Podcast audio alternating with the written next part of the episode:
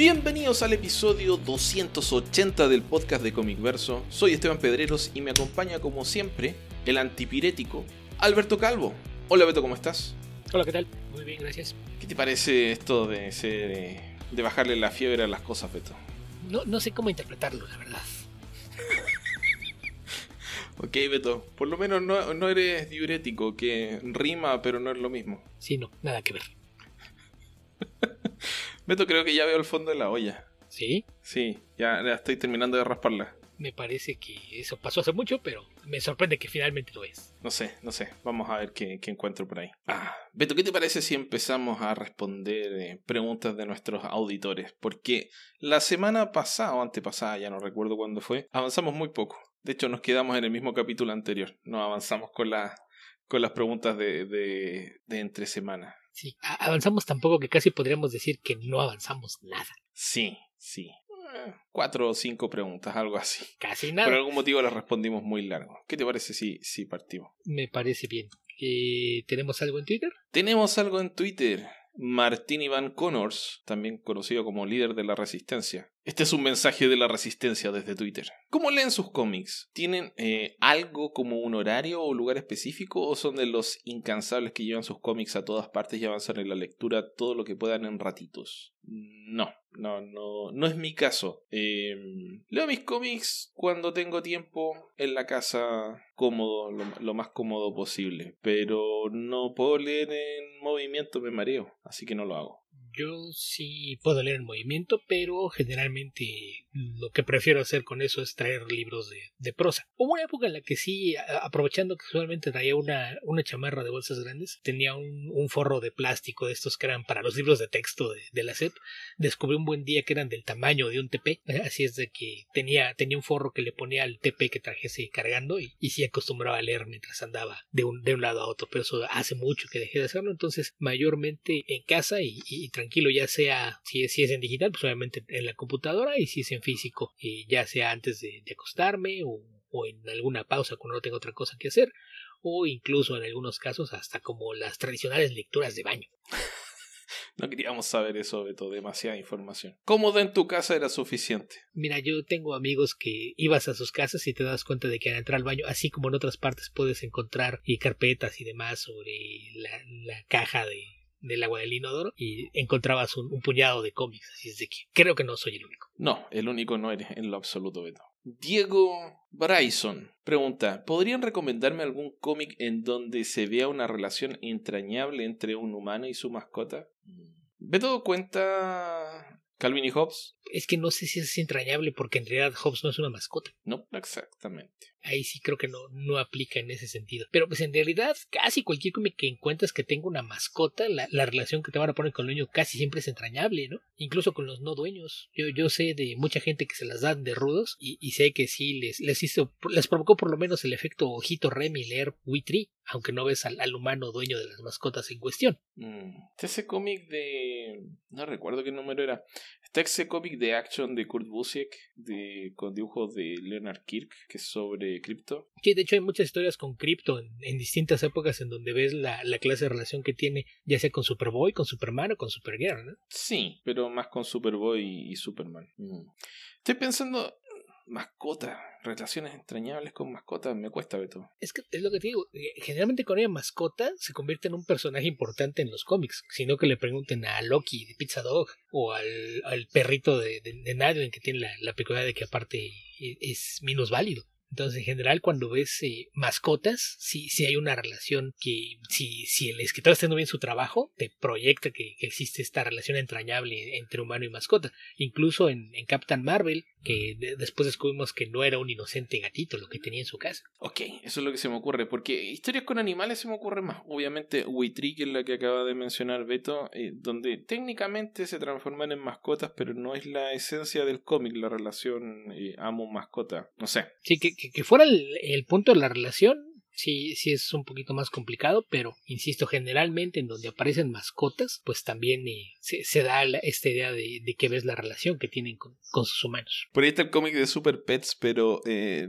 son protagonistas las mascotas, no tiene que ver con eh, directamente con la relación amo-mascota. Creo que eso es lo que me está generando el cortocircuito de la respuesta, Beto. ¿Qué exactamente? Eso, eso, que, que sea la relación amo-mascota la, la parte principal de la historia o un elemento importante de ella. No solamente que haya un animal que sea una mascota de alguien. Uno reciente donde sí es parte importante de la trama podría ser Animosity, eh, este cómic de, de Margaret Bennett publicado por Aftershock, que, que, lidia sobre cómo un día las, las mascotas toman conciencia y deciden que, que, ya basta de los abusos de los humanos y deciden tomar el control del planeta. Y la protagonista es una niña que es protegida del resto de los animales por su perro. Entonces ahí sí creo que la relación humano-mascota toma un, un, lugar central en la trama. Es, es el, el, de los ejemplos recientes es el, el que me parece sería el más claro. Sí, vamos a omitir a Garfield, Beto, porque creo que no cuenta.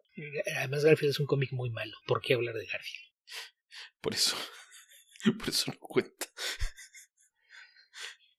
Eh, eso, ya, pasemos a la siguiente pregunta, Beto. ¿Qué tenemos por ahí en, en Discord? Ah, perdón, y si quieren ustedes participar, unirse a la resistencia, recuerden que nos pueden enviar sus preguntas utilizando el hashtag ComicVerso Responde en nuestro Twitter, ComicVerso. Así es. Ahora sí, Beto. En Discord pues tenemos un par de docenas de preguntas nada más, no, no, no es tanto. Empezamos con Tío Coy. ¿No creen que anuncios como el de Wells y Romita en el nuevo número uno de Amazing Spider-Man aleja a los lectores del título en la actualidad? Mm, no. No sé por qué podría alejar a los lectores del título. No sé qué reacción habrán tenido los fans from Hell con el anuncio. Sí, no, no entiendo cuál es el sentido de la pregunta. No sé si se refiere a anunciar que se viene un, nuevo número uno con un equipo regular nuevo que podría causar que, que, la gente no quiera seguir leyendo la etapa actual o si tenga algún problema con ese equipo creativo y ha visto alguna reacción negativa porque no, no, no veo por qué habría de pasar. Es algo perfectamente normal. Sabemos que constantemente se relanzan títulos y que los cambios de equipos creativos tampoco es una ocurrencia tan extraña. Entonces no, no veo por qué debieran alejar a lectores actuales o potenciales del título. Sí, ok. ¿Qué más, Beto? ¿Qué más? Después tenemos de JJ 2049. ¿Cuáles consideran que han sido los peores eventos de Marvel Comics desde el inicio del nuevo milenio? Uf, no sé si los recuerdo todos, Beto. A ver, aquí encontré un listado. Civil War y no le demos vueltas. Civil War y ya. Civil War y después todo lo demás. No hay nada peor que Civil War. Mm,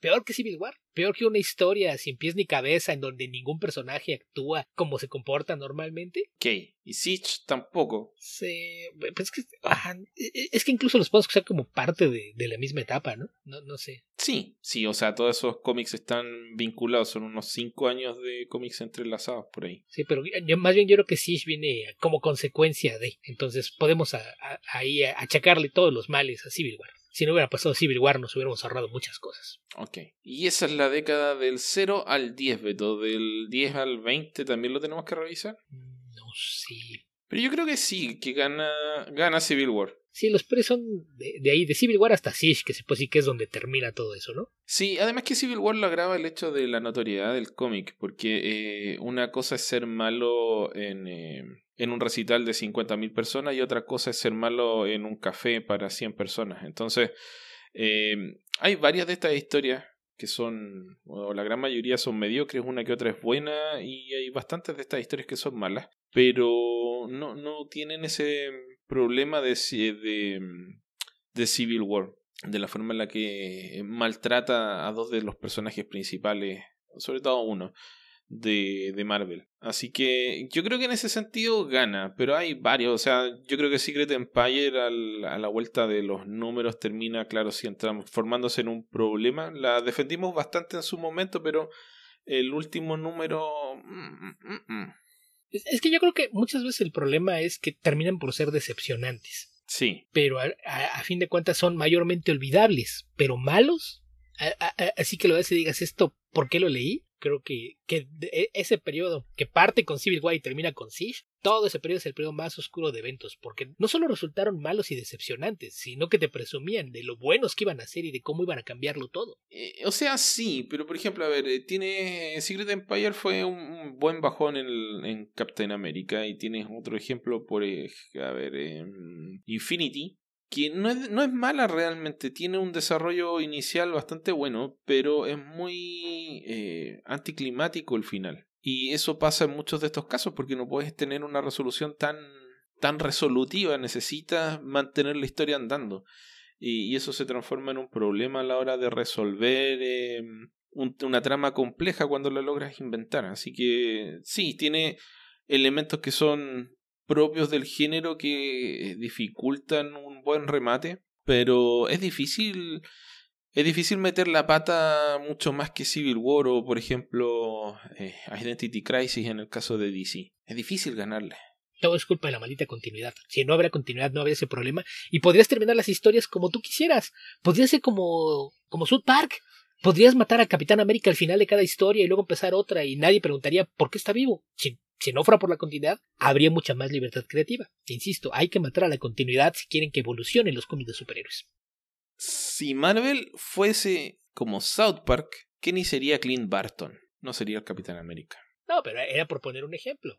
O, sea, eh, tomando el ejemplo que de, de, lo que estamos hablando, de, de Civil War, así y cómo termina todo. El ejemplo, o sea, mataste al Capitán América, eventualmente lo tuviste que tener de vuelta. Si no hubiera continuidad, podrías matarlo cada vez que quisieras y tener una historia completa con una resolución que no se sintiera como que, así es, es que al final íbamos a hacer cambios drásticos, pero luego nos dimos cuenta de que no podíamos seguir haciendo cosas después, entonces bajamos el, sacamos el pie del acelerador. Sí, sí, sí. Y, también el, otro tema con los cambios drásticos son los cambios drásticos que provocan, a ver, no que maten a un personaje necesariamente, pero sí que cambien completamente su personalidad o la forma en la que lo puedes interpretar dentro del universo Marvel, que ese fue el, el la terapia que recibió Iron Man durante varios años con, eh, con Matt Fraction, que fue eh, traer de vuelta al personaje. Y yo diría que Iron Man actualmente es bastante mejor de lo que fue por muchísimo tiempo, pero, pero eso, tuvo que rehabilitarlo, tuvo que estar ahí en terapia intensiva por muchísimo tiempo. Sí. Bueno, pasando a lo que sigue, tío Koi, ¿recuerdan la etapa de Marvel Knights de Punisher cuando se volvió un ángel o algo así? ¿Cómo terminó y volvió a la normalidad? Uh, solo he escuchado de esa historia. Yo entiendo que fue un fracaso tan grande que decidieron terminarlo y hacer como que no pasó, pero no lo leí. Es que ahí, insisto, Ahí tienes la ventaja de que ese sí te pueden decir que está fuera de, continuidad porque fue una miniserie que se publicó dentro de, del subsello que fue en su momento Marvel Knights. E, era, e, e, eran cosas que podías hacer de cuenta como que nunca pasó o si funcionaba decir, ah, sí, sí, esta es la nueva continuidad oficial, que fue la acción con Daredevil, por ejemplo. Claro, que fue lo mismo que hicieron con Punisher, porque Punisher en su momento, el, el de mm, Garth Ennis era, era Marvel Knights, si mal no recuerdo cuando partió. En un momento también fue. Eh, ¿Cómo se llama este otro sello? Max. Eh, y al final sí, entre que sí que no son parte de la, de la continuidad oficial del personaje. Depende, depende de la historia. La, la, la que ya es viejo, eh, las que lo tratan como un veterano de unos 60 años de la guerra de Vietnam, esas claramente no están en continuidad del todo. Pero algo de eso hubo. Sí, pues, pues más bien terminó la, la miniserie y después de eso simple y sencillamente hicieron de cuenta como que no había pasado. y, te vas a, otra cosa, aunque a lo largo de los años por ahí han hecho varias alusiones al, asunto. Pero pues e, es la naturaleza del género, ¿no? Lo hemos dicho muchas veces en, en el caso de los superhéroes, ahí Marvel siempre se lo da con, con lo que ellos llaman soft reboots, ¿no? Si algo no te gusta, pues haces un, un retcon o simplemente lo ignoras. Si algo te sirve, lo, lo, utilizas y lo reciclas. Y si no, pues haces de cuenta como que no pasó y, nadie hace mayores aspavientos. Porque si, si tratas de, de, hacer que todo encaje y tenga sentido, es más dolor de cabeza que cualquier otra cosa. Pero, pero es una historia curiosa, que creo que lo más, lo más rescatable que tiene y la única razón por la que alguien podría que echarle un vistazo es por el arte de Bernie Wrightson. Ok, ¿qué más? ¿Qué más? Em, después de eso tenemos de Tío Koi también. ¿Han leído Redneck de Donny Cates? No, ¿tú Beto? Sí, sí, sí lo he leído. Es, eh, ¿Cómo describirlo? Como una historia de vampiros y campiranos. Creo que sería la... Campirano. Eh, eh, es que es que justamente... ¿Montañeses? No, no, no montañeses, pero, o sea, no están en las montañas, pero sí, lo, lo que entiendes por montañeses, que es la gente ignorante de, de zonas rurales, eso es lo, a lo que se refiere el término de redneck. Es el, el sentido que, que, toma ahí la, la, frase. Entonces, esa es la, la idea básica detrás de. A, a, mí me gusta, ¿no? No me parece que sea de lo mejor de, de Donny Cates, pero, pero sí, sí me gusta. Es una, una familia de, de, granjeros que son vampiros y son los responsables de. En el pequeño pueblo donde viven, tienen un, un lugar donde venden carne asada, lo, lo, que los estadounidenses llaman barbacoa. Ok. ¿Qué más, Beto? ¿Qué más? Bueno, que la, es que la barbacoa de ustedes es barbacoa, es cocer al vapor, ¿no, Beto? Ah, acá en México no. ¿La barbacoa mexicana? No. ¿No? Se hace Ah, en, en hornos de piedra o está la famosa barbacoa de hoyo, que creo que es más similar a lo que ustedes hacen como barbacoa. No, la barbacoa de, de hoyo sería más parecido al curanto, diría yo. Ok. No, acá, se, el, eh, acá le llamamos asado y eso es directo sobre llama o por lo menos sobre brasa. Sí, y, y lo que hacen en, en Estados Unidos como barbacoa, pues es, es más parecido a, a una parrillada en, en México, no, no sé, es, es algo muy distinto. Pero, pero pues eso, y el cómic duró bastante, según, según yo son como 4 o 5 TPs. Ok. ¿Qué más? ¿Qué más? ¿Qué más? ¿Qué más? Pasa lo que sigue. El mismo tío Koi, ¿qué fue de Sudden Bastards? ¿Acabó la historia? No, no acabó la historia. Quedó ahí hasta que se rehabilite Jason Latour. Yo creo que ese cómic murió. Quedó donde quedó. Sí, sí, yo veo muy difícil que, que algún día Jason Latour se vaya a rehabilitar, así es de que no, no sé. Y pues la cosa es que como es uno de, de los co-creadores, pues tampoco hay forma de que dijera Jason Aaron, ah, pues la termino con alguien más, así es de que pues sí, coincido, no, no creo que eso vaya a terminar jamás. No, la única forma sería algo así como que Jason Latour le venda los derechos a, a Jason Aaron y Jason Aaron contrate a alguien para que haga la historia. Pero dudo que incluso dudo que Jason Aaron quiera hacer eso. Sí. Aunque le alcanzara el dinero, no, no creo. No creo que, que pudiera pasar. Después tenemos de el mismo tío Koi. ¿Hay un cómic basado en la serie animada de Batman que puedan recomendar? ¿Qué clase de pregunta es esta, Beto? Si es de Batman de Animated Series, cualquiera, el que sea, son excelentes. Muchos de los mejores cómics de Batman de los últimos 30 años están basados en la serie animada de los 90. Ya por no, no, no puedo meter las manos al fuego por los de, de Batman y, de Brave and the que hay algunos buenos, pero por todo lo que está basado en The Animated Series y, y derivados, es increíble. Son buenísimos todos y cada uno de ellos. Sí, hubo varias series. La primera fue de Batman Adventures, que partió con guiones de Kelly Pocket y después tuvo Martin Pasco y varios escritores más. Eh, después la serie cambió de nombre, estuvo toda la larguísima época con Ty Templeton a cargo de la serie. En fin, son todos buenos, todos. Sí, sí, si no equivoco fue Batman Adventures, después Batman and Robin Adventures y después fue Gotham Adventures, si no mal recuerdo fue el, el último título que tuvo. Sí, y son todos esos cómics son buenos. Diría que hacia el final eran buenos a secas. No excelentes, pero eran buenos. O sea, a- pero hacia el final y seguían siendo buenos. O, sea, ahí sí el, el nivel de calidad era de muy bueno para arriba y al final sí perdió un poquito de gas y se quedó un bueno a secas. ¿Qué, qué serie puede presumir de eso? Sí, si encuentran los cualquier cómic de Batman Adventures por ahí, que están dibujados en el estilo de la serie de Batman Animated Series, pero no son adaptaciones de los episodios, son cómics originales, historias originales, eh, cualquiera, cualquiera, cómpralo. La mayoría son unitarios eh, y los vas a encontrar en ediciones en español, en ediciones españolas y tal vez haya por allá Argentina, no creo, pero la española de, puede que se encuentre todavía. No sé si hubo ediciones mexicanas de ese material. No sabría decirte. Al menos publicaron Mad Love, no, no sé si hayan sacado más cosas porque lo, lo que hace o deshace Televisa es algo que generalmente no, no pongo atención. Muchas veces me entero hasta quien se está quejando de lo mal traducidos que están. Estoy casi seguro que en México sacaron la adaptación de Mask of the Phantasm, que es una adaptación súper fiel de la película y muy buena. Sí, de las películas sí. Eh, ah, posterior la adaptación de esa y la adaptación de la reedición a manera de película de World's Finest. Eh, digo, está también Mad Love. Esas, esas tres sé que sí salieron,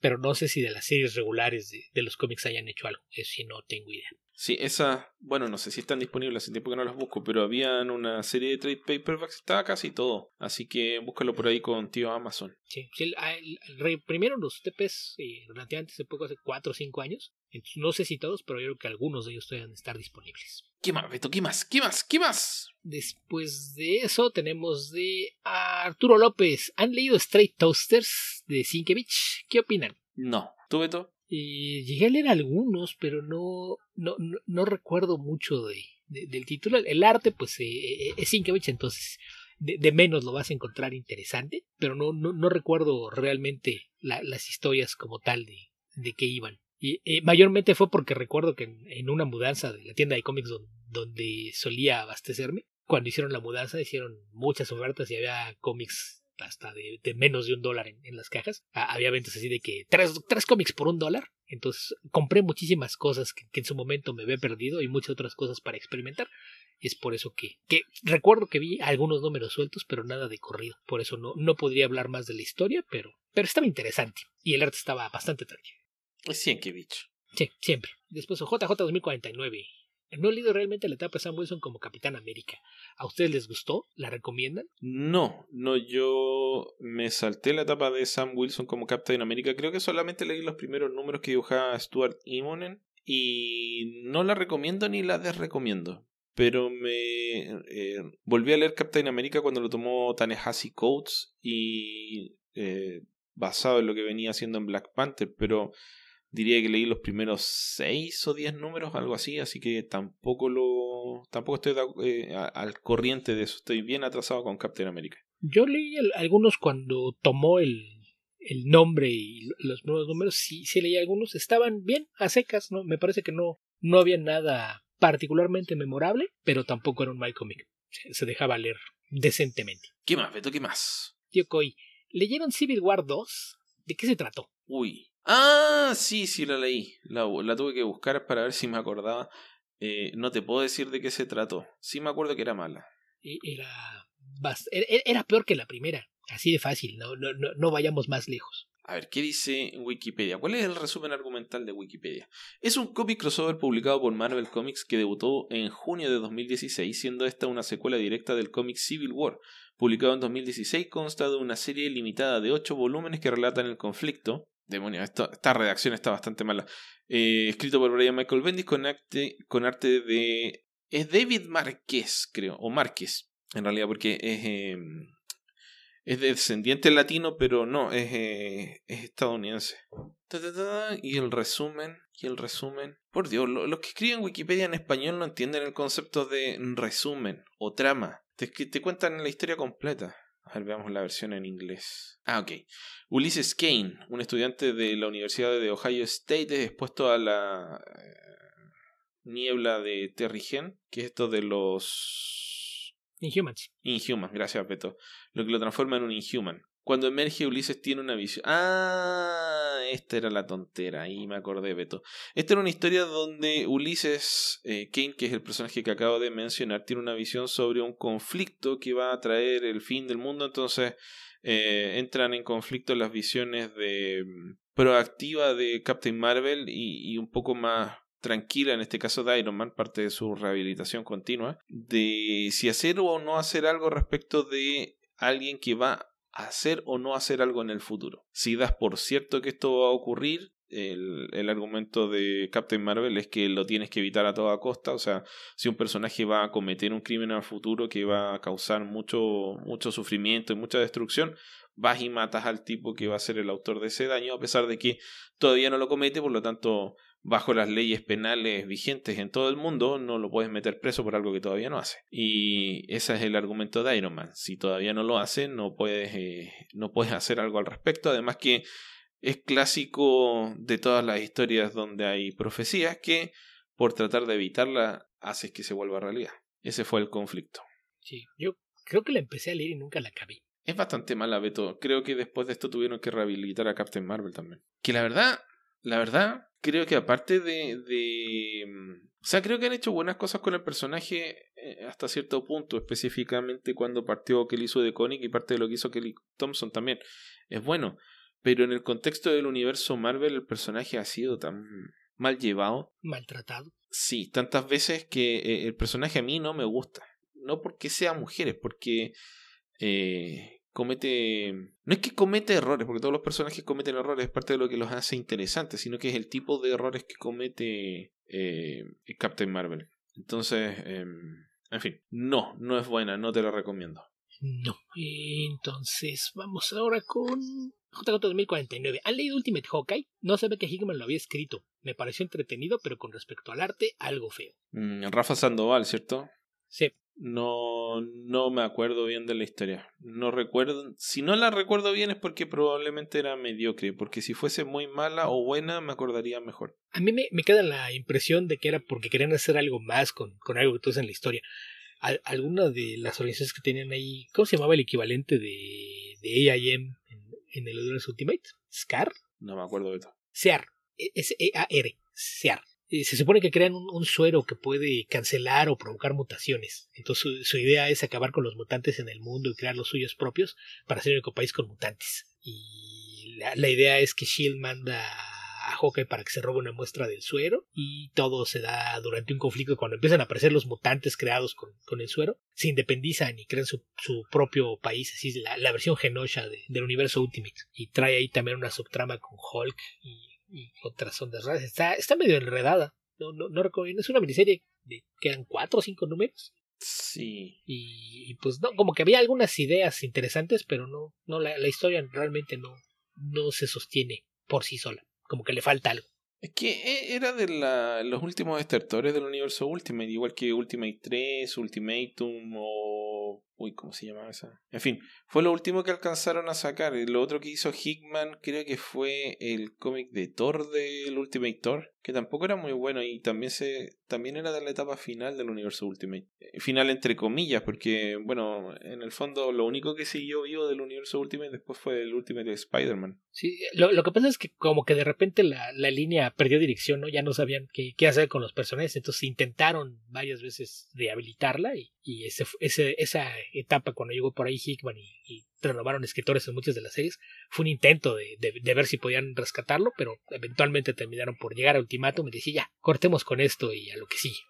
O sea, es que fueron tan extremos algunos de los eh, de las formas de interpretar estos personajes que ya no tenías para dónde llevarlos. Ese era el, el problema del universo Ultimate. Tenías demasiados personajes que de, de superhéroes tenían solo el traje o el nombre. Y mm, es difícil hacer avanzar la historia con personajes que te resultan los protagonistas desagradables. Entonces, mm, por algo la gente lee a Peter Parker por 60 años, porque les cae bien Peter Parker, pero no van a leer a, no sé, a Wanda Maximoff y, y Pietro del universo Ultimate. Wow, peor todavía al Hank Pym del universo Ultimate. O al Mr. Mr. Fantastic del universo Ultimate. Son todos personajes absolutamente despreciables. Iron Man, Captain America, son todos horrendos. Eso. E- e- Eso pasa cuando creas un nuevo universo y, dejas que el que siembra las semillas de lo que van a hacer con ello sea Mark Miller. Lo primero que hizo fue decir, vamos a choquear gente. Y, y luego vienen cretinos como Jeff Lowe a, a seguirle y fue, ah, ¿tú crees que eso era choqueante? Yo voy a hacerlo todavía más. y, luego, y no se te ocurrió que en lugar de choquear debes tratar de contar una historia. Y el problema fue que lo hicieron tanto que, que limitaron todas las piezas de lo que se podía hacer con esos personajes. Eh, Spider-Man, eh, mira, ahí, te das cuenta qué, qué te grave es el asunto cuando la única luz en, en medio de la oscuridad que fue el universo Ultimate era Brian Michael Bendis. Eh, sí, sí. El problema justamente de ir en esa dirección es que después no tienes a dónde más ir. Tienes, es como que puedes hacer, no sé, Si, si estás tratando de hacer historias extremas todo el tiempo, llega un momento en el que no puedes ir más allá de lo extremo. Tú solo te metes en un rincón del que es imposible salir. Sí, y nadie te va a seguir con un personaje que a nadie le gusta. Ese es el, el otro problema de, esa, de ese tipo de historia. Cuando transformas a tu protagonista en un personaje que lo único que quiere la gente es que lo maten, eh, después de que lo maten, ¿qué más hace? Ya les diste la catarsis a la gente. Hasta ahí llegó la historia, no hay más. Sí. Ok, Beto, ¿qué más? ¿Qué más? ¿Qué más? Después tenemos de Arturo López. ¿Les gusta Batman Gothic? Mm, no me acuerdo bien, Beto. Es- estamos hablando del arco de Legends. Sí, Es Grant Morrison con Klaus Jansson. creo que sí era Klaus Jansson. A mí me gusta. Es, es historia más como de suspenso, ¿no? Que, que fue como buscar darle un, un twist un poquito más oscuro a, al bajo mundo de, de Gotham. Y, hasta retocar un poquito el, el origen de, de Batman. A mí me gusta. Hace mucho que no la leo, pero, pero recuerdo que, me, que sí es una, una historia que, que me agrada bastante. Ok, ¿qué más? Después de eso tenemos del mismo Arturo López. ¿Qué opinan de Seven Soldiers of Victory de Morrison? Mm, te diré que en general es buena, pero trata de abarcar tal vez demasiado, se queda un poco corta por ambiciosa. Eh, y también por la estructura de la historia diría que en algún momento Morrison se quedó un poco corto de ideas, porque em, parte muy bien, pero las miniseries finales no son tan buenas como las miniseries, como algunas de las miniseries. Por ejemplo, tienes unas que son muy buenas como Manhattan Guardian, la de... em, Ah, ¿cómo se llama? El, el, el Shining Knight también es muy buena. Con el primer trabajo que vi yo personalmente de Simone Bianchi, que me voló un poco la cabeza en esa época. Son muy buenos dibujantes, la gran mayoría.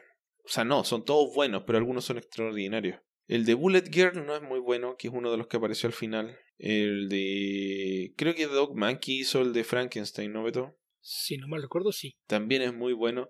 En fin, el, el problema con Seven Soldiers es que está tiene más o menos la misma estructura que Multiversity, en el sentido que tiene dos libros, uno que parte la historia, el primer del número uno, y Seven Soldiers of Victory número dos, que es el cierre. Eh, y en el uno plantea los antagonistas, que son bastante meta para, en términos de los cómics, son un poco similares a algunas de las historias que había planteado Morrison en eh, Animal Man. Y luego los personajes los vas presentando en sus propias miniseries individuales, Clarion, Shining Knight, de Frankenstein, etc. Y estas miniseries, por un lado, avanzan la historia particular de cada personaje, por otro lado, tienen un arco común que se relaciona con el primer número y luego todo cierra en el segundo número donde los personajes se unen. Eh, que esto en el fondo es, es como estirar la forma en la que se desarrollaban las historias de superhéroes en la Silver Age, donde tenía eh, un cómic de Justice League, presentabas la amenaza, luego los personajes se dividían en grupos de dos, eh, cada uno avanzaba por su parte de la historia y luego cerrabas el cómic al final. Eso que se hacía en 20, 22 páginas, Morrison lo hace a través de 7x4, 28, 30 cómics. Y hacia el final, las últimas miniseries son. Eh, se nota esta dificultad de tratar de ir cerrando eh, la trama principal. Y, la forma en la que afecta esto a las miniseries es que las primeras miniseries tienen un muy buen desarrollo interno, muy buen desarrollo personal, con pequeñas eh, nociones del universo compartido de la historia. Específicamente hay un par de viñetas, por ejemplo, de Manhattan Guardian que se cruzan con unas de Clarion de Witchboy Uy, ¿cómo se llama el dibujante de Clarion, Beto? El, el británico este... Eh, la miniserie de Clarion no me acuerdo quién la hizo. Ah, sí, este tipo que dibuja como bien extraño, así como medio eh, fantasmal. Fraser Irving. Y, y hacia el final ya tienes historias donde la miniserie completa prácticamente es parte de, del cierre de, del arco general. Diría que Bullet Girl es un, es un poco forzada esa historia, diría yo, de lo que recuerdo.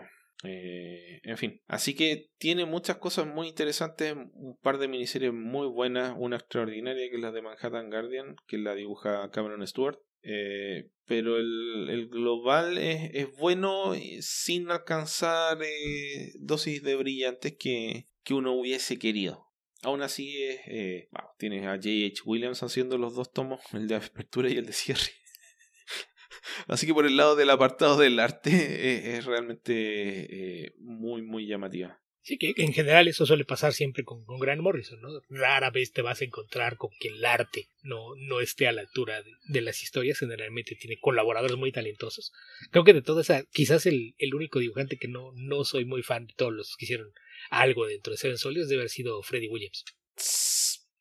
O sea, sí, pero no sé si lo que hizo en Seven Soldiers es malo, es, medio, o sea, mediocre comparado con el resto, pero diría que Freddy Williams ha pasado por un proceso de empeoramiento. Eh, siento que, o sea, no tengo forma de, de probar esto o no, pero me gusta más el dibujo que hacía Freddy Williams hace 15 años que el que hace actualmente. El que hace actualmente me da la impresión de que es muy apurado. Em, pero bueno, no tengo idea si se demorará más o menos en dibujar lo que hace actualmente, pero he visto algunos cómics del presente de Freddy Williams que son, dejan bastante que desear, comenté uno hace algún tiempo. Eh, pero en esa época en particular que recuerdo que estaba dibujando Robin por esos años, eh, no, no me parecía malo en lo absoluto, me parecía eh, bastante competente. Sí, pero pues eso. Ok, Beto. A ver, aquí encontré los datos para no tener que recordarlo todo de memoria. Ah, la de Mr. Miracle la dibujaba Pascual Ferry. Yannick Paquet era el de Bullet Girl. Dog Monkey, el de Frankenstein. ¿Cuál hacía Freddy Williams? Parece que también intervino en la de Mr. Miracle porque Pascual Ferry no la alcanzó a terminar, creo que fue eso. Sí, sí, no hizo, no hizo una serie completa, pero no, no recuerdo si fue Mr. Miracle o alguna otra, pero hizo por ahí un par de números. Y Ryan Suk, no recuerdo que dibujó Ryan Suk. Parece que ayudó a Clarion y a Fraser Irving, puede haber sido, no sé. No sé, porque aparte por aquella época tendría que haber sido cuando dejó de ser clon de Mike Miñola para ser medio clon de Jim Lee, ¿no? eh, no, no, no, no medio clon de Jim Lee diría que no. al principio, cuando empezó la transición, sí, como que lo intentó. después ya fue cuando empezó a derivar en, algo distinto. Pero sí, cuando dijo, ya no quiero dibujar como Mike Miñola, me critican mucho, voy a dibujar como Jim Lee. No, pero empezó relativamente temprano en términos... Eh, diría que más o menos de mediados de la década del 10 ya estaba dibujando con un trazo limpio y gordo Ryan Suk. Por ejemplo, cuando hizo esa historia del Doctor 13 que apareció en, DC, uh, haber sido por la época de los New 52. O sea, no de los New 52, de los 52. Em, ahí ya, ya había cambiado un estilo que no era para nada parecido a lo de Jim Lee. No, no, ahí ya no. Así que eso estamos hablando de algo de 2005, 2006 ya. Puede ser, sí. Ok. Eh, eso, la memoria no me acompaña en estos momentos para darte todos los detalles, pero es lo que recuerdo en estos momentos. Ok. Eliezer, la franquicia Matrix, además de películas, juegos, cortos animados, juguetes, tiene serie de cómics, una especie de antología de historias cortas con arte conceptual. ¿Alguna vez la leyeron? No. Eh, sí, yo sí. Al, principio era complicado porque tendrías que andar cazando algunas cosas en línea y no todo estaba junto, entonces había que meterse a, foros de internet donde gente que va teniendo acceso lo, compartía y finalmente hace podría sido desde hace un par de años apareció un tomo que era en un tomo de pasta dura como de 350, 400 páginas, que tenía todos esos cómics, además de mucho arte se considera que no se ha publicado antes. No sé si todavía se consiga, pero, pero pues ahí estaba todo. Así es de que si, si, si te interesa, pues a lo mejor cosa de buscarle en, las tiendas de, de, cómics virtuales y ver si, si, no, si no abusan con, con lo que piden por, por la colección. Había cosas interesantes. Eh, aquí, así como dato que hasta Neil Gaiman estuvo involucrado, pero no sé específicamente qué. Pues es que todo el mundo hizo historias cortas, entonces realmente no, no hay cosas como miniseries, nada por el estilo. Y la cantidad de creativos que se involucraron, pues es así como para presumir, ¿no? Porque había historias que escribieron las mismas Wachowski, había cosas de, de Neil Gaiman, de Paul Chadwick, de Jim Kruger. Eh, en cuanto a artistas, eh, recuerdo que estaban eh, Sienkiewicz, Jeff Darrow, Dick Gibbons, David Orman. ¿Quién, quién, más estaba? No recuerdo si estaba John Paul León, pero al menos Tommy Lee Edwards sí, sí estaba por ahí. Estaba los hermanos Luna, Michael Kaluta, Michael Levon Wemming. También había por ahí una historia de Poppy C. Bright que recuerdo que había filmado bajo un seudónimo, pero no me acuerdo cuál era. Había también por ahí algo de, Troy Nixie. En fin, había muchas historias cortas, entonces pues como toda antología tiene sus, altibajos, pero en general creo que, que, sí valían la pena. Yo, yo mucho de eso lo leí en, en su momento, como ya mencioné, en, en, digital y no precisamente de las formas más legales. Así es de que cuando apareció el, el tema este de, del formato... De...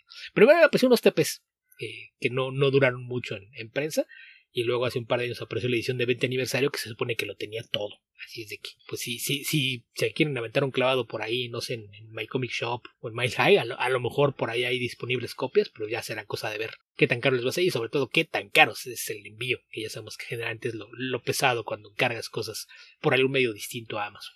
Sí, Ryan Suk dibujó la serie de Satana Beto. Ok. Así que eso. ¿Qué más? ¿Qué más? ¿Qué otra pregunta tenemos por ahí? Tenemos de Tío Koi, ¿de qué se trató el evento de DC Forever Evil? Oh, ¿Por qué? Mira, Forever Evil es una mm, especie de continuación de Trinity War, ¿no, Beto? Creo que sí, no estoy seguro. Creo que Trinity War una era continuación de la otra. Creo que eh, sí, creo que Forever Evil era una continuación de Trinity War. Y es básicamente una invasión del sindicato del crimen de Tierra. 3. No recuerdo qué tierra era. Porque el es que el original es el 3, pero no estoy seguro que esto era en Tierra 3 o era en Tierra menos 1. No sé. Eh, no, no es cierto. Era Tierra 0. Ok, Tierra 0. Porque hay, varios. Bueno, el sindicato del crimen es siempre el mismo, pero ha venido de distintas tierras dependiendo de la época de la continuidad DC. Originalmente era la Tierra 3 que mencionó Beto, que ese es el, clásico que todo el mundo recuerda. Cuando Grant Morrison trajo de vuelta el concepto en JLA Earth 2, eh, era Tierra 2, que es un cómic dibujado por Frank Whiteley, eh, que en su época no fue tan exitoso como debería haber sido porque era bastante bueno. Eh, y no se beneficia del hecho de que, bueno, como le dibujaba Frank Whiteley, apareció bastante después de que terminara la, la etapa de Morrison en la JLA. Eh, esta es la historia donde Ultraman jala Kryptonita. donde Lex Luthor mata a Nightwing. Y. Ah, donde se revela. ¿Quién, me... ¿Quién más se revela? Ah, genera pura idiotez, realmente. Es un cómic muy malo. Eh, lo escribe Jeff Jones, obviamente, y lo dibuja David Finch. Yo no te lo recomiendo, eh, deriva de la época eh, de Jeff Jones en la JLA y no tiene ni pie ni cabeza. Este es un cómic que originalmente iba a ser siete partes o, iban a ser ocho partes. No me acuerdo si Jeff Jones se dio cuenta que le faltaban páginas o le faltaba un número. No me acuerdo si hizo que el último número fuese más largo o tuviese que agregar un número a la serie porque iba como en el, no sé, en el número 5, el número 6 y dijo, ups, me equivoqué en la cuenta de páginas, necesito otro número o, no sé, 20 páginas más para terminar la historia. Que es, o sea, por favor, por favor. ¿De qué estamos hablando? Improvisemos, Beto, hagamos, hagamos comic jazz. Sí, eh, no, pero el, jazz generalmente tiene artistas de por medio y estamos hablando de Jeff Jones, entonces no. Esto es más como Stomp, pero Stomp por una persona que no tiene ritmo, sola, sola agarrando latas de basura. Esto es improvisación las dos penúltimas temporadas de Lost. No sabemos qué estamos haciendo, pero algo va a salir. Yo diría que la tercera temporada de Lost es más parecido a lo que acabas de decir, pero sí, sí, básicamente eso. Eh... No, no sé, yo me bajé del barco cuando terminó la segunda. Después ya nada más preguntaba, ¿qué hicieron ahora? y ahora, ¿qué hicieron? Así que eso, eso es lo que te puedo ofrecer, tío Koi. Eh, no es muy bueno, realmente no te puedo detallar mucho más que eso porque eran los... Mira, ¿quieres saber qué tan idiota es Forever Evil? A Ultraman le hacían mal los rayos del sol de amarillo, por lo tanto movió la luna para crear un eclipse permanente. Permanente. La parte complicada de esta afirmación es la parte de permanente. Eso fue de Evil. Sí, eh, eh, es que no, bastaría con que lo movieras, tendrías que cambiar su ciclo de rotación. Tendrías que hacer que se mantenga perpetuamente en la misma posición. perdón, perdón, no el de rotación, el de traslación. Y mantenerte tú siempre debajo de ese pequeño, pequeño, pequeña sombra gigante de, de la luna, porque el eclipse no tapa el sol en toda la Tierra. ¿Ah? No. Bueno, podrías eh, hacer que hubiese una, cierta sincronía, pero es en un área limitada de la Tierra, es aquí. Sí, e, es, es una de esas estupideces que dices, ok. Lo, lo, bueno es que somos la generación de autores en DC que vamos a hacer que esto sea serio y realista. Sí. O sea, mira, hay un cómic de la Legión de Superhéroes escrito por Paul Levitz, donde Ultra... No, ¿cómo se llama? Monel en esa época, después se pasó a llamar Valor. Monel toma una enana blanca con sus manos y la lleva al laboratorio de Brainiac 5. Eso haría explotar a Neil deGrasse Tyson. y esto es bien parecido, pero pasaron 30 años. Ahora, no debo, decir que aún así Paul Levitz tendría que haber sabido que no podía hacer lo que estaba haciendo en 1982. Pero definitivamente Jeff Jones tendría que saber lo que había estado lo que estaba haciendo en 2013, 14. En fin, no somos astrofísicos, Beto. No. ¿Qué más? Pero nos queda claro que Jeff Jones tampoco. Después de eso, Arturo López, ¿están viendo Peacemaker? Sí, sí, ¿qué opinan? Vi parte del primer capítulo, no he tenido mucho tiempo esta semana. Espero ponerme al día. No creo que este fin de semana pueda, tal vez el que sigue.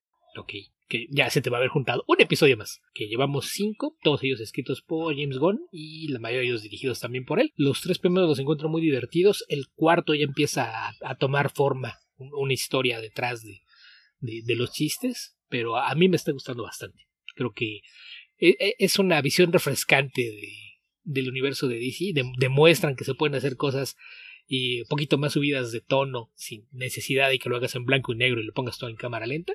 Así es de que en general a mí me está gustando bastante lo que he visto hasta ahora en la serie. Entonces yo llegué a una parte donde Igly está abrazando a Peacemaker. Ah, y, su papá no lo ve. Nadie le cree. Dije, wow. Gracias, James Gunn. Gracias. ¿Qué más, Beto? ¿Qué más? Tenemos de el mismo Arturo López. ¿Saben si Julia Pennyworth aún existe en la continuidad? Mira, no sé si en este momento ahora ya existe, no estoy seguro. Pero sí, volvió a aparecer en la continuidad de DC tanto antes de los nuevos 52 como después de los nuevos 52. Ah, así que el personaje aparece, de hecho estuvo en algunos números de Tom King y después apareció en la serie de Batwoman. Así que el personaje existe, pero hace tiempo que no lo veo. A tiempo, algunos años ya. Yo como me, me, desligué de muchas cosas de Batman. Yo la última vez que la vi pues fue cuando estuvo apareciendo en Batman Eterna. Y, y es muy distinta la, la versión que apareció de, después de los nuevos 52 a la que era la precrisis, ¿no? Entonces... Sí. Eh, en, en, teoría existe, más bien no se le ha usado. Creo que sería lo, lo correcto. No, eh, termina siendo así como un, algo así como un sidekick de Batwoman en una época. Pero... Pero no, hace rato que no aparece. Después el mismo Arturo López, ¿están leyendo el Action Comics de Philip Kennedy Johnson? He leído comentarios buenos sobre la etapa. No, todavía no lo leo. ¿Algo tú, Beto?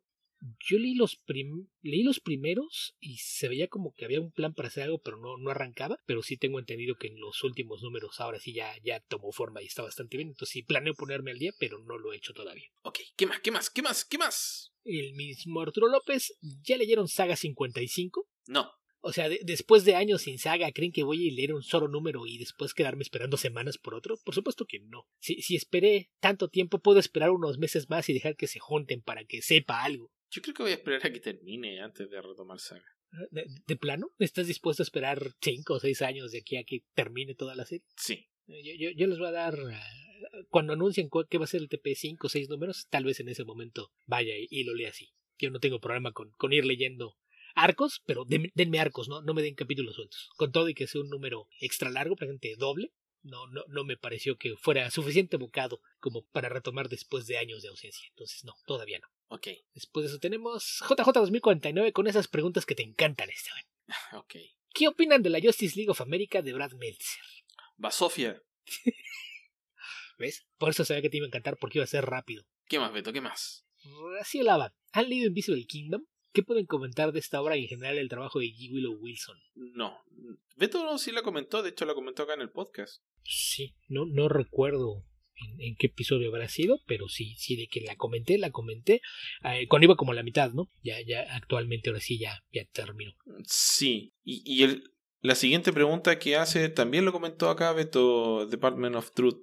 Sí, que comenté ahí el primer arco. Ya, ya segunda edición es como para a lo mejor leer algo y, y pero en ambos casos me parecen dos muy buenas series de dos autores que eh, han mostrado ser bastante capaces. En el caso de, de Tynion, lo he dicho más de una vez, eh, eh, sus cómics de autor no hay uno solo que sea malo hasta ahora, más allá de, de lo que piensen o, si les gusta lo, que ha hecho en, en los títulos de, de, DC y en particular con, con la Batifamilia, pero de sus cómics de autor no hay uno solo que sea malo hasta ahora, y en el caso de Gillo Wilson me parece también que es una escritora muy muy capaz y casi todo lo que he leído de ella me gusta bastante. Cómic verso episodio 198, Beto. Invisible Kingdom. ¿Eso de tener que como año y medio? Mm, a ver, eh, sí, un poquito menos de dos años en realidad. 11 eh, de junio de 2020.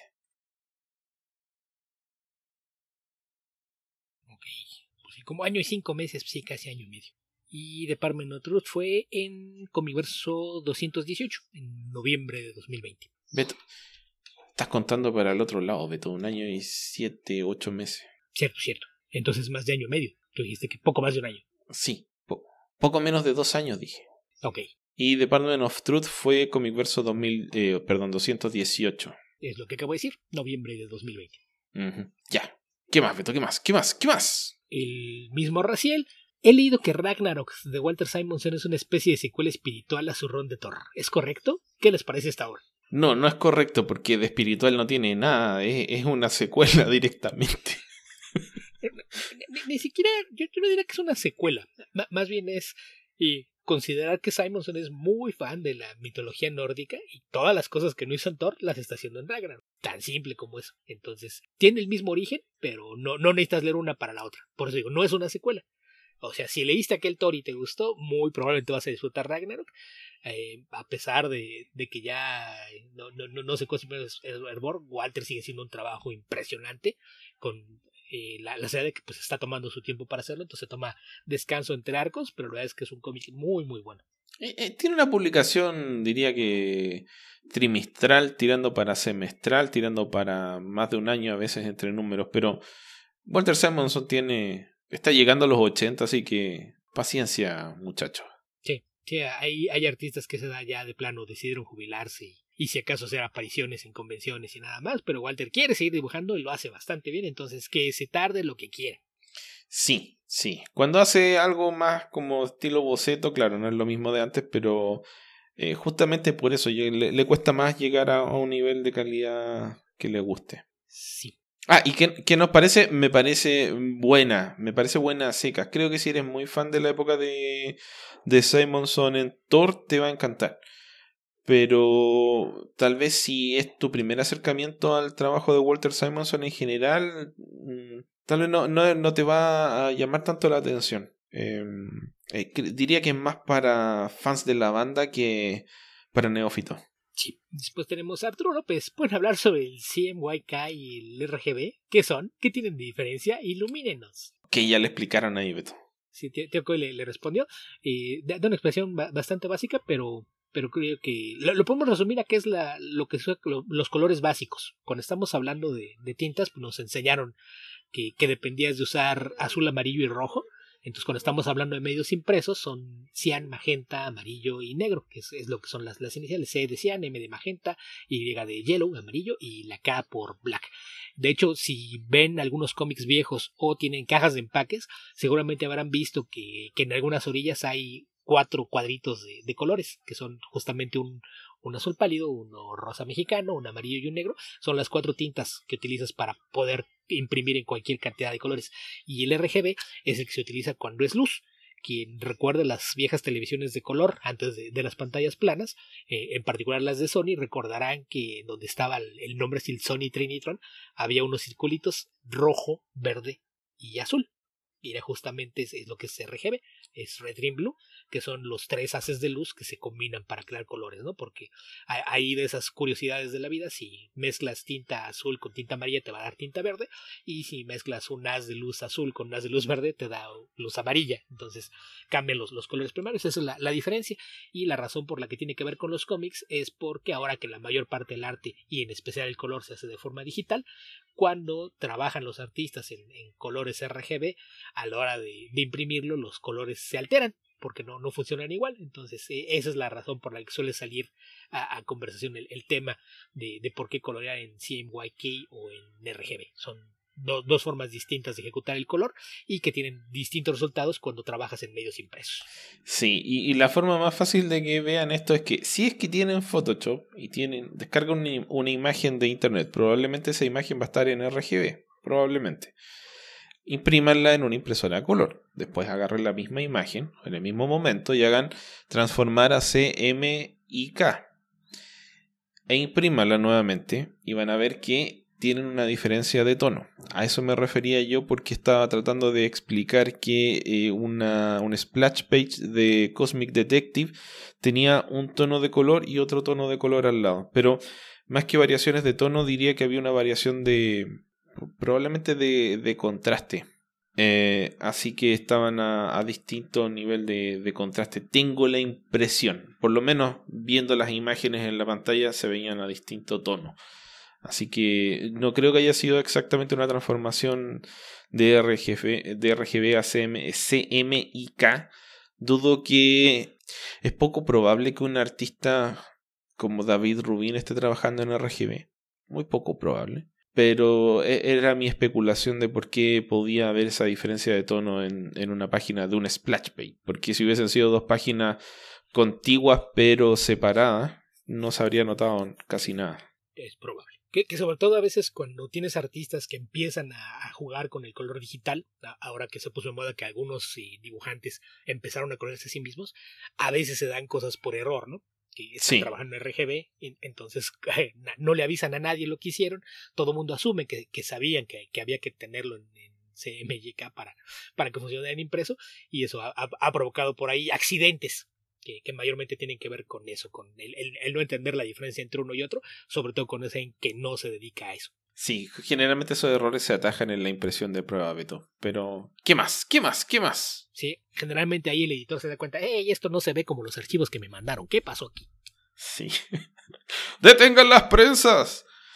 ¿Qué más, Beto? ¿Qué más? Eh, tío Coy, si quieres saber más de Ultron, ¿cuáles son las historias que me recomendarían? Uf. wow. No me acuerdo el número exacto, pero tendrías que ir atrás en el tiempo como hasta el número 60 y algo de Avengers cuando crean al personaje. Eh, y las primeras apariciones de Vision también. Uy, hay unas buenas del número 100 y algo. Y ya volviendo al presente, para atrás sí o sí tienes que ir a, al, al de Busek Pérez. ¿Cómo se llama esto? Avenger Ultron Unlimited. Creo que sí. Ultron Unlimited es probablemente la mejor historia de Ultron. A mí no se me ocurre otra mejor, por lo menos. Sí, es probable. Me gusta mucho la, la de los West Coast Avengers, por ejemplo.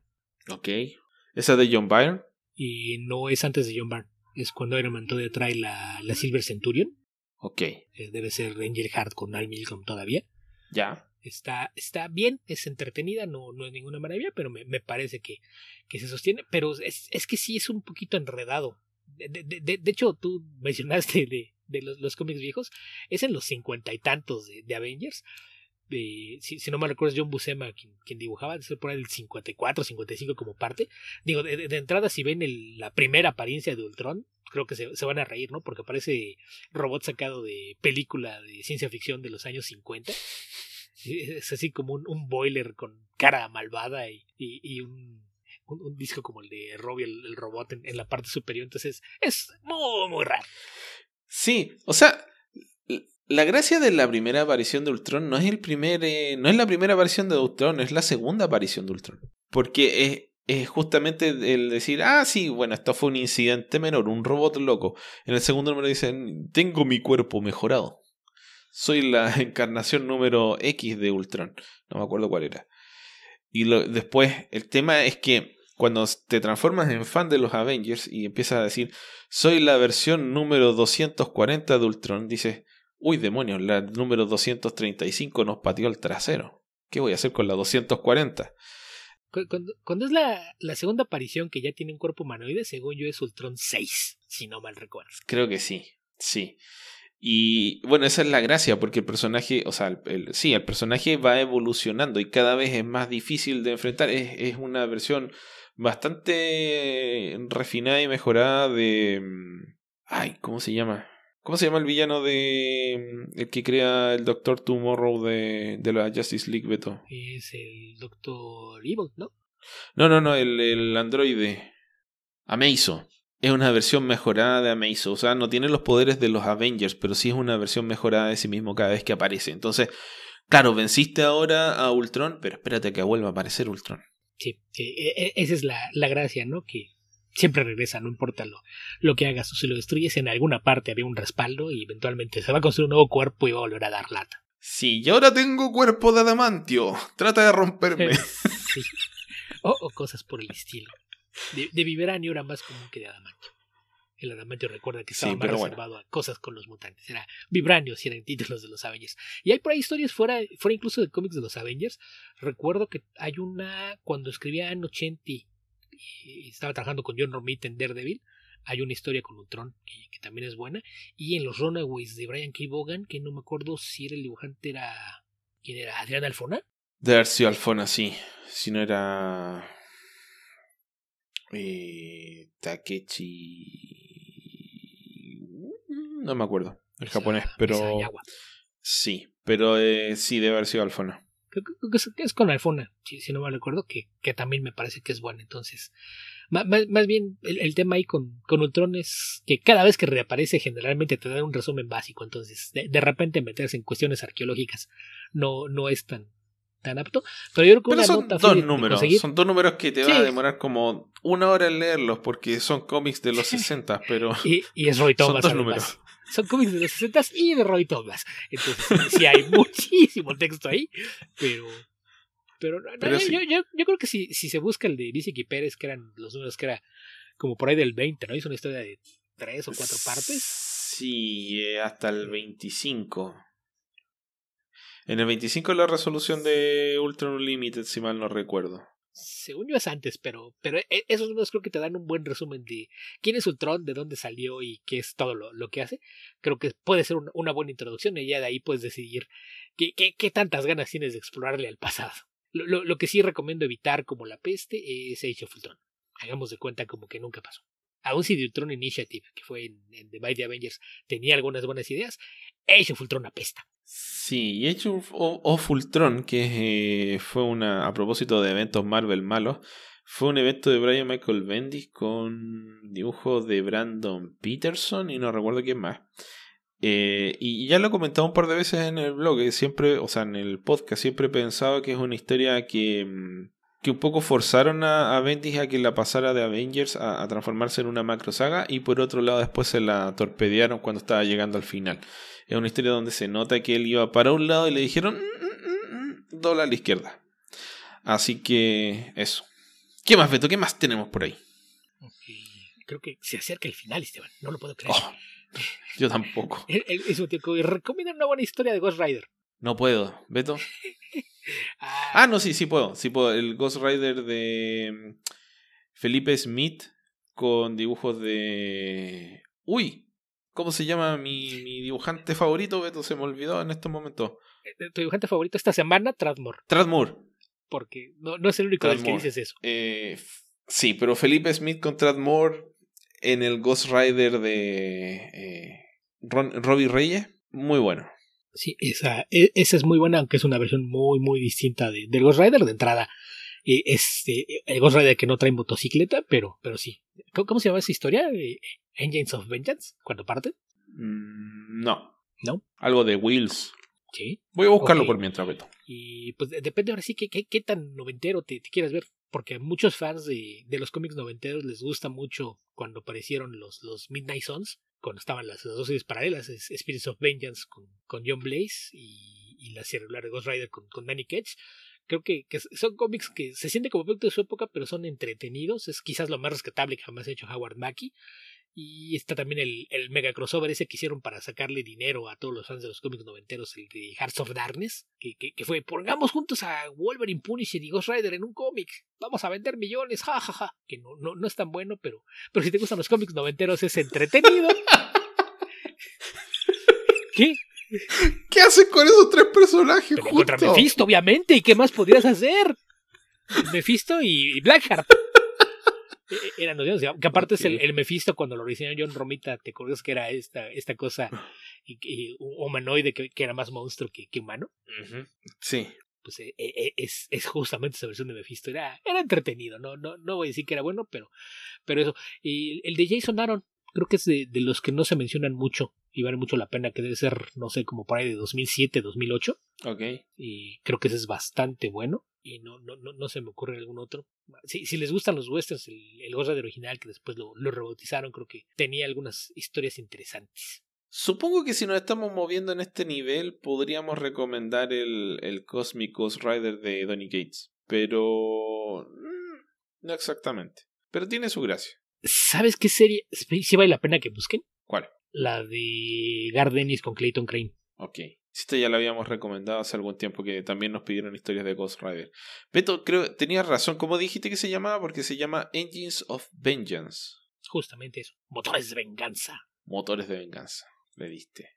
Es que como yo, como yo no en TPs, generalmente es como me grabo los títulos que la, la de Gardenis es Road to Damnation, si no mal recuerdo. Pero pues eso, no, no, no, se me ocurre nada más y generalmente son más entretenidas que buenas. El Cosmic Ghost Rider también es divertido. Sonic jugando con, con, el futuro del universo Marvel. Y después tenemos de JJ 2049, The Ultimates de Jonathan Hickman.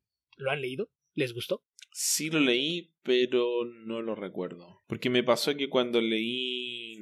A ver, el primer cómic que leí de Jonathan Hickman era Nightly News y después de haber leído Red Mass, Red Mass for Bars y Transhuman, son cuatro los primeros arcos, las primeras series que sacó con Image. Me falta una que no recuerdo cuál era. Em, y después de eso traté de leer todo lo que encontré de Jonathan Hickman por ahí. Así que entre eso estaban los Ultimates, pero no, no recuerdo bien esa historia. Porque lo, que recuerdo mejor es lo que hizo en... Eh, ah, ¿cómo se llaman estos? Secret Warriors. Que es la historia que partió como una especie de secuela de Secret War, sin ese, Secret War, de, de Bendis. Después salió Secret Warriors, que era Bendis con Hickman, y se va a Bendis, termina siendo solo Hickman. Y se transforma eh, eh, en una de las primeras historias locas de, de Hickman en el universo Marvel. Sí, yo recuerdo que, que la leí pero pues ya, ya era de la época en la que, era evidente que ya no, no hallaban qué, qué hacer con, con el universo Ultimate y, y no, recuerdo mucho de ellas. ¿eh? La, verdad me, mentiría si, si dijera que, las encontré memorables. Ok, dice, el primer arco argumental de Jonathan Hickman contempla la, eh, aparición de dos nuevas amenazas superhumanas. La gente de la República Asiática Suroriental, liderada por los hermanos Zorn y Zorn, Zorn uno con X y el otro con Z, no lo puedo pronunciar bien, y los hijos del mañana, liderados por Reed Richards. Ah, si bien el primer arco terminó con Asgard destruido por Shield, el último arco comienza con eh, Jonathan Hickman como escritor, pero termina con Sam Humphries como su reemplazo. Y tiene que, o sea, tiene una victoria de los Ultimates sobre Reed Richards, que es arrestado por sus crímenes, que es el principal villano. Recuerden esta parte cuando hablamos del universo Ultimate, que Reed Richards es el principal villano del universo Ultimate. Em, en el primer arco de Sam Humphries, que hace rato que no sé nada de Sam Humphries. Creo que lo último que vi fue algo que publicó en Boom de un personaje que saltaba entre dimensiones. Eh, pone al Capitán América regresando a América, a una América que está al borde de la destrucción. No, esa parte ya no la leí, pero sí recuerdo haber leído el primer arco de Jonathan Hickman y claramente no lo recuerdo porque esto suena así como que lo, es primera vez que lo estoy leyendo. No, no debe haber sido muy bueno. Diría que nada de lo que hizo Hickman en el universo Ultimate es bueno porque creo que nada de lo que se hizo al final en el universo Ultimate era bueno. Como que no había mucho que hacer. Esto, esto fue. Esto fue un momento, si es que no estoy recordando mal, en el que Marvel trató de relanzar el universo Ultimate y puso varias series al mismo tiempo. Recuerdo otra también de, del creador de Copra.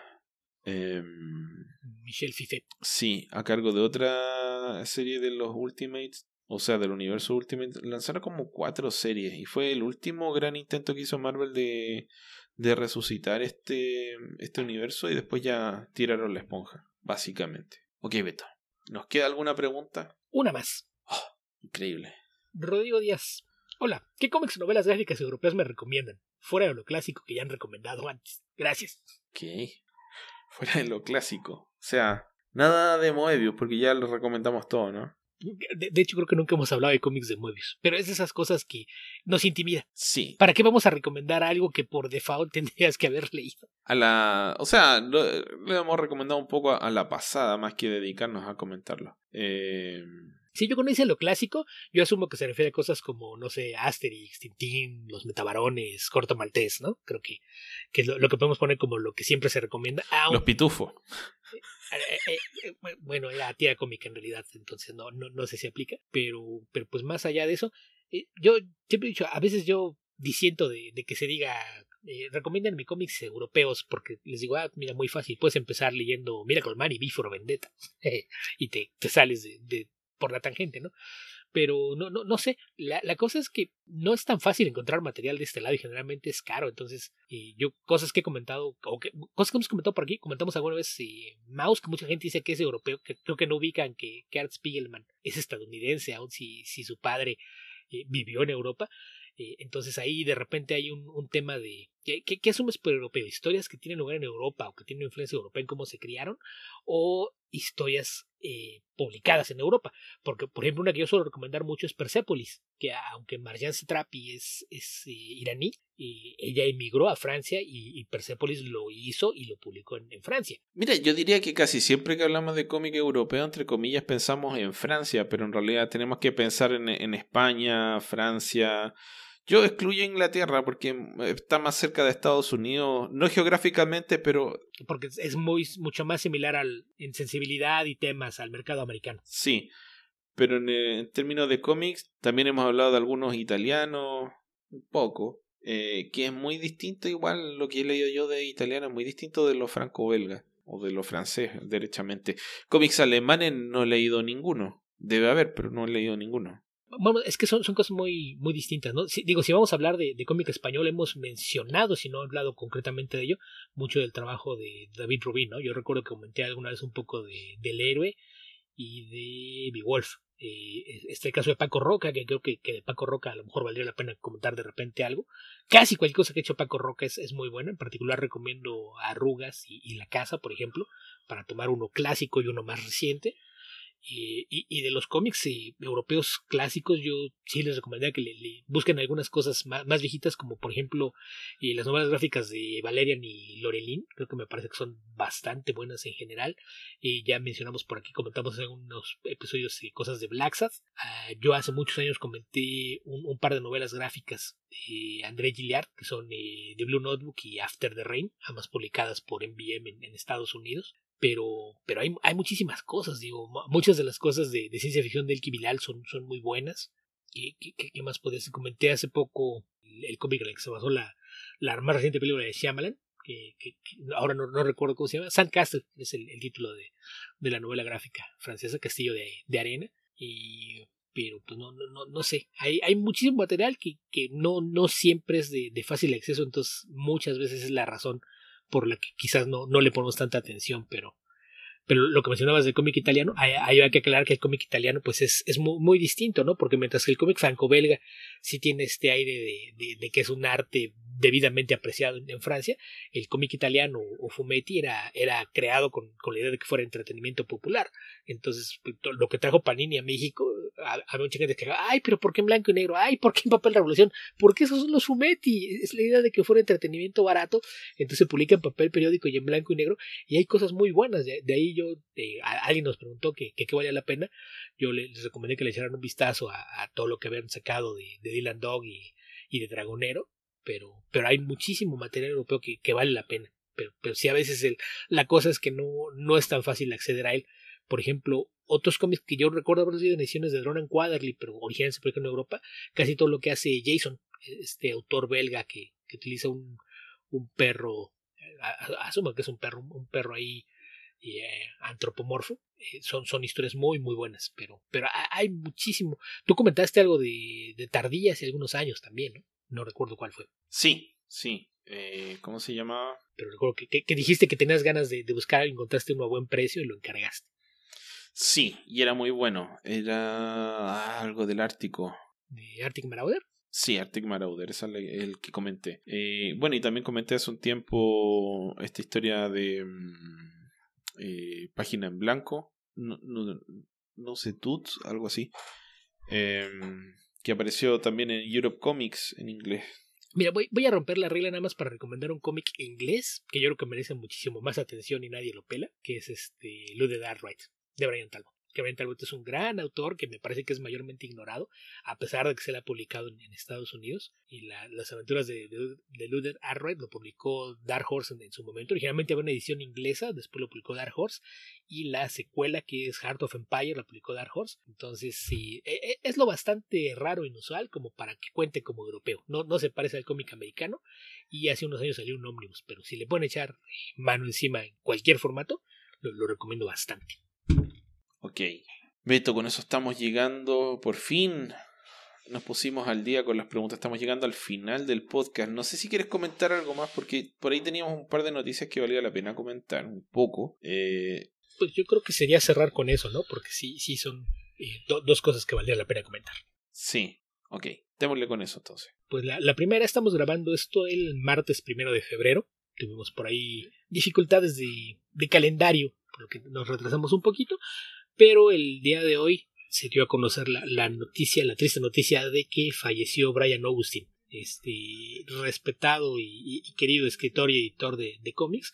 La noticia la dio a conocer Mark Waid, que fue informado por la familia de, de, que fue amigo suyo durante muchísimo tiempo. Trabajaron juntos en, varias ocasiones, a veces intercambiando roles, ¿no? Porque cuando Mark Waid era, editor y Augustine escribía y después se invirtieron los roles. 35 años por lo menos de los que sabemos que trabajaron juntos, no sé si se habrán conocido de antes. De, de hecho, lo que se embargó es mi, mi, socio y amigo por más de 35 años. Que, por ejemplo, para ponerlo en, en perspectiva, para hacer una idea, Brian Augustine escribió Batman God of My Gaslights y el editor de ese cómic es Mark.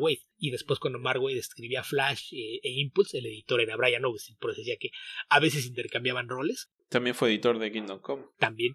Cuando Humberto Ramos empezó a publicar sus cómics y con, con, Jim Lee como parte del sello Homage, le pidió a, Humberto que se buscase un, guionista establecido porque aunque eh, originalmente el cómic de Crimson fue co-creado con con Paco Hagenbach, que en paz descanse, y Oscar Pinto, ellos habían eh, escrito o esbozado toda la historia, pero cuando eh, Jim Lee le, pidió que buscara un, guionista más reconocido para asegurarse de que la versión en inglés funcionara y tener además el, factor de, un nombre que ayudase a vender el título, fue Brian Owison con, quien colaboró. Entonces, pues una, una figura eh, bastante reconocida que hizo cosas aparte en otras editoriales, también hizo cosas en, en Event Comics hizo cosas con los Crusaders y, Painkiller Jane, y Ash, este cómic creado por, por Joe Quesada, editado por, por Brian Augustin. Y Palmiotti. Eh, y, Jimmy Palmiotti, justamente, en, en Valiant, cuando Valiant fue adquirido por Acclaim, la, la serie de Exo Manowar, que los primeros números escribió Mark Wade, le heredó el título a, a Brian Augustin, eh, coescribieron el. Layer One, Mark Wade y, y él, y, ya tenía algunos años que no, no lo veía por ahí, no sé si estaría retirado, pero el, el JLA y el One, yo diría que tal vez el. El, el Brave and the Bold puede que sí, pero el, el JLA y el One no estoy seguro, diría que no. Según yo, el Brave and the Bold lo editó Augustin, pero el, el Year One estoy casi seguro que lo escribió él. Ok.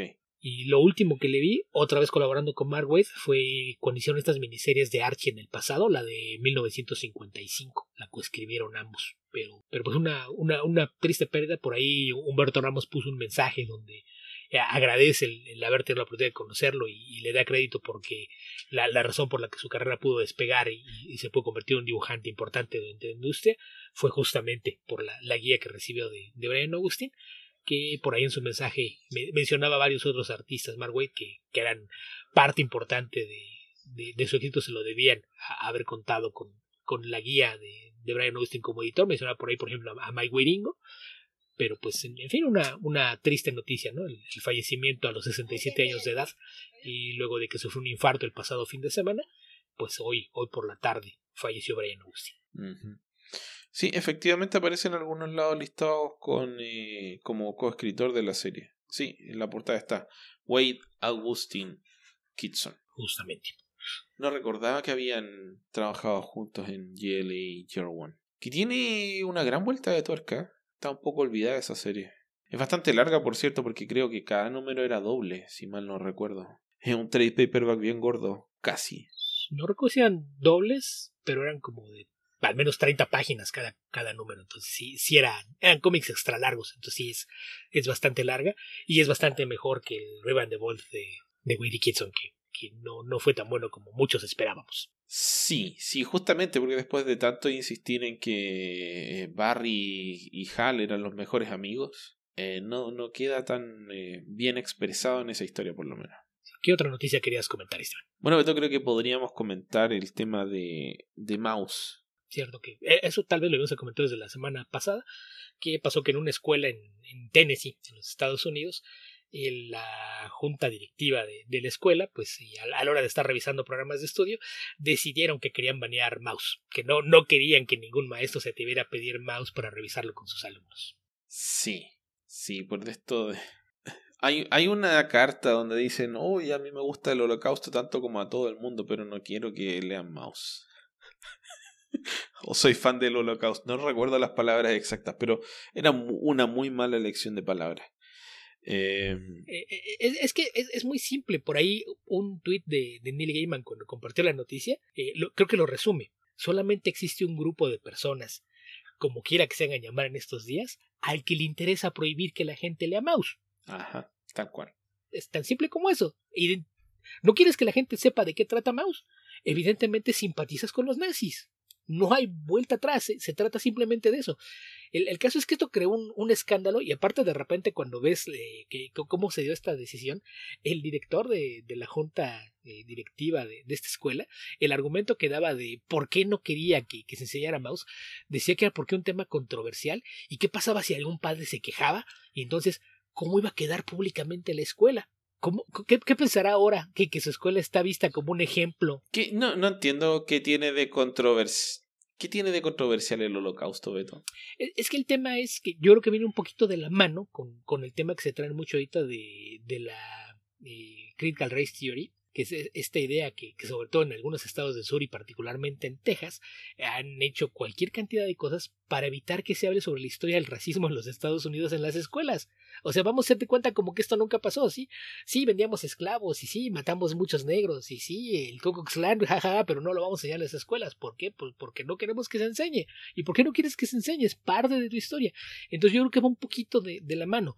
Eh, el, el problema es que pues ya son muchos estados en los que han pasado leyes similares en las que pues por justamente por esta idea de, que les da vergüenza cosas que hicieron del pasado, tú te preguntas, ¿y realmente es que te da vergüenza o es que prefieres que no se hable de eso porque eso te permite perpetuar mucho de ese status quo y el, nivel de privilegios y, beneficios que tienen los blancos? B. Creo que es un, un tema muy, muy simple. Opción B, Beto. Sí, o, sea, es eso te, pueden decir, no, no, es que nos preocupa lo que pueda pasar. Nos preocupa que si enseñan sobre el racismo se vaya a dividir el país. Ah, diablo, no, no te importa que se divida, tú quieres mantenerlo dividido, segregado más bien. O sea, no quieres que te hagan eh, mal branding, Beto, básicamente eso. no quieres que te hagan mala publicidad contraria. Sí, o, sea, sí, sí, somos racistas. Somos racistas, pero no hay necesidad de que se lo anuncien al mundo. O sea, tranquilos. Es... No, somos racistas, pero tienen que entender que ser racista es bueno. Entonces no queremos que hagan esta mala propaganda del racismo. Porque ese, otro racismo a lo mejor era malo, pero el que hacemos nosotros es bueno y no queremos que la gente se confunda. Sobre todo los, los, los negros que los tenemos que matar primero para que no hablen mal de nosotros justamente, ese es el tema. Y eh, caso curioso, pues por ahí aparecieron muchas personas, eh, escritores, algunas figuras públicas y demás, que hicieron llamados, ok, eh, vives en, en, este lugar, tienes hijos, estudian en las escuelas y, y te preocupa que, que, se dé esta clase de censura, avísenme, estoy dispuesto a regalar 100 copias de mouse. Y, y, hubo por ahí varias personas que quisieron esto y de repente las ventas de mouse se dispararon entonces, si, si, esa era la intención, creo que al menos en, la superficie le salió el tiro por la culata. Querían eh, que, se leyera menos el cómic y lo que hicieron fue provocar incluso curiosidad de gente que no sabía que existía. Sí, Mouse lo comentamos hace ya varios años. Eh, creo que fue un especial para Patreon, si mal no recuerdo. No recuerdo si fue especial o no. Pero sí lo comentamos. Y si no han leído Mouse, no los culpo porque es una lectura difícil, pero traten de hacerla. Eh, yo pasé por una etapa cuando era niño. No sé si recuerdas, Beto, que hubo una miniserie que se llamaba Holocausto, donde actuaba Michael Moriarty y varios actores más, que era que básicamente dividían entre jóvenes alemanes y jóvenes judíos, y tenías el caso de un Romeo y Julieta que eran judío y, y alemán, y el alemán terminaba uniéndose a la policía eh, secreta nazi. Eh, y tenía varias de estas escenas, creo que actuaba Meryl Streep también en esa serie. Tenía varias de estas escenas bien horribles del exterminio de los, judíos, a pesar de, de, haber sido hecha para la televisión, daban a entender lo suficiente. O sea, para mí fue un impacto ver esta serie que debe ser... Uf. Yo creo que en la tradición de raíces, Roots debe ser una serie por allá por el año 87, 88. Eh, y me generó una ser bastante reacio a ver temas relacionados con el holocausto por bastante tiempo, porque era un tema tan fuerte que yo dije, bueno, ya entendí de qué, de qué iba, pero no necesito estar viendo la historia varias veces porque, porque era terrible, o sea, eh, eh, para mí fue un, un momento fuerte de no poder entender que algo como eso hubiese ocurrido. Puedo estar confundido, pero creo recordar que en Holocausto hay escenas de de entierros en, eh, en fosas comunes, que es algo que pasó en el holocausto, pasó en la dictadura en Chile, pasó en la dictadura en Argentina y en varias otras dictaduras. Eh, recuerdo una escena, no sé si era de holocausto o no, donde hay un foso y básicamente a los judíos los ponen contra el foso y les dicen que empiecen a acabar y cuando terminan los matan y los tiran adentro y después los tapan con cal y traen al siguiente grupo y al siguiente grupo y así se va.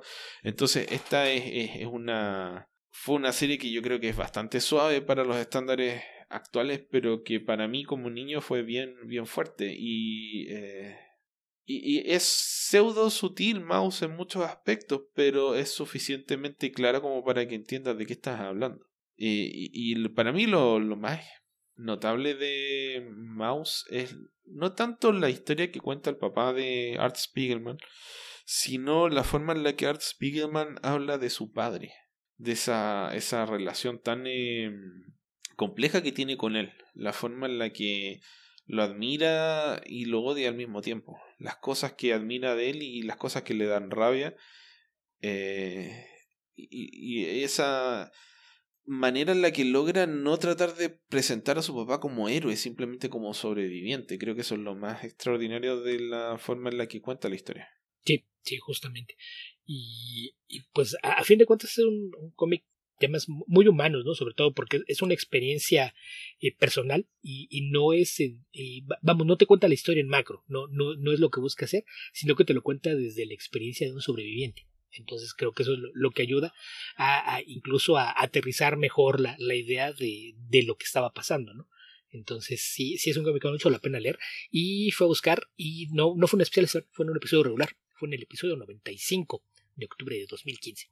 Ok. Mucho. Wow, mucho tiempo atrás. En fin, Beto, con eso estamos llegando al final de este podcast extra largo hecho especialmente para ponernos al día. Voy a amenazar porque así cumplo. Beto, leí Juan Buscamares por fin. Así que espero poder comentarlos la, la próxima semana. Juan Buscamares es un cómic de Félix Vega, un autor chileno, que se publicó, no estoy seguro, lo voy a investigar en esta semana, pero si mal no recuerdo se publicó primero en España. Creo que se publicó en... No, se publicó en Chile y fue tan bueno la recepción crítica del cómic que después se publicó en España y los siguientes volúmenes, son cuatro, eh, se publicaron en Europa ya que apareció hace ya, bueno, han aparecido ya varias ediciones, pero apareció un tomo recopilatorio de los cuatro álbumes de, de Juan Buscamares, así que lo comentaré la próxima semana. Me parece. Muy bien. Recuerden que nos pueden encontrar en www.comicverso.org. Nuestro Facebook es www.facebook.com slash comicverso. Nuestro Twitter es comicverso. Alberto lo encuentran como Albion2112. A mí me pueden encontrar como Epedreros. Nuestro Patreon es www.patreon.com slash comicverso donde pueden acceder a nuestras publicaciones anticipadas y también a nuestras publicaciones exclusivas para patrocinadores. Acabamos de rescatar del limbo el especial de Spider-Man Into the Spider-Verse gracias a Beto y su sapiencia computacional. Eh, logró rescatar sus archivos, así que a partir del pasado lunes 31 de enero ya está disponible nuestro especial de diciembre la próxima semana grabaremos nuestro especial de enero. Eh, esperamos, esperamos si no pasa algo. Y a fines de mes nos pondremos al día con, con, lo que falta del mes de febrero. También está a disposición suya nuestra edición de Tierra Prima que salió extra tarde pero extra buena. Publicada también el 30 o el 31 de, de enero, no recuerdo con precisión. Así que si son nuestros patrocinadores, si rompieron el chanchito y depositaron algunos dólares en nuestra cuenta, ingresen a patreon.com slash comicverso y descarguen estos especiales dedicados exclusivamente para ustedes. Y bueno, algunos de ellos, como el de Tierra Prima, estarán también a disposición de nuestros auditores en unos días más. ¿Algo que agregar, Beto? Eh, nada, recordarles que más allá de quienes nos apoyan en Patreon, nos ayuda mucho que difunden la existencia del blog cuando publicamos enlaces o avisamos de que hay nuevos episodios. Que compartan eso con más gente al que le puede interesar es algo que nos puede ayudar a alcanzar más gente. Sí, Hagan como Esteban, viajen a España, sean atravesados por flecha y revelen la buena nueva que es Comic Verso Beto. Sí, algo así. También pueden hacerlo de formas menos eh, aventureras y arriesgadas. Compartir no cuesta nada. Y por último, recuerden nuestro hashtag ComicVerso responde para enviar preguntas por Twitter o nuestro hashtag ComicVerso Tierra Prima para enviar preguntas para nuestra próxima edición, nuestra próxima edición de Tierra Prima habitantes del futuro, donde sea que estén y cualquiera que sea el momento en el que estén escuchando este podcast, que tengan ustedes muy buenos días, muy buenas tardes o muy buenas noches y cuídense. Hasta la próxima.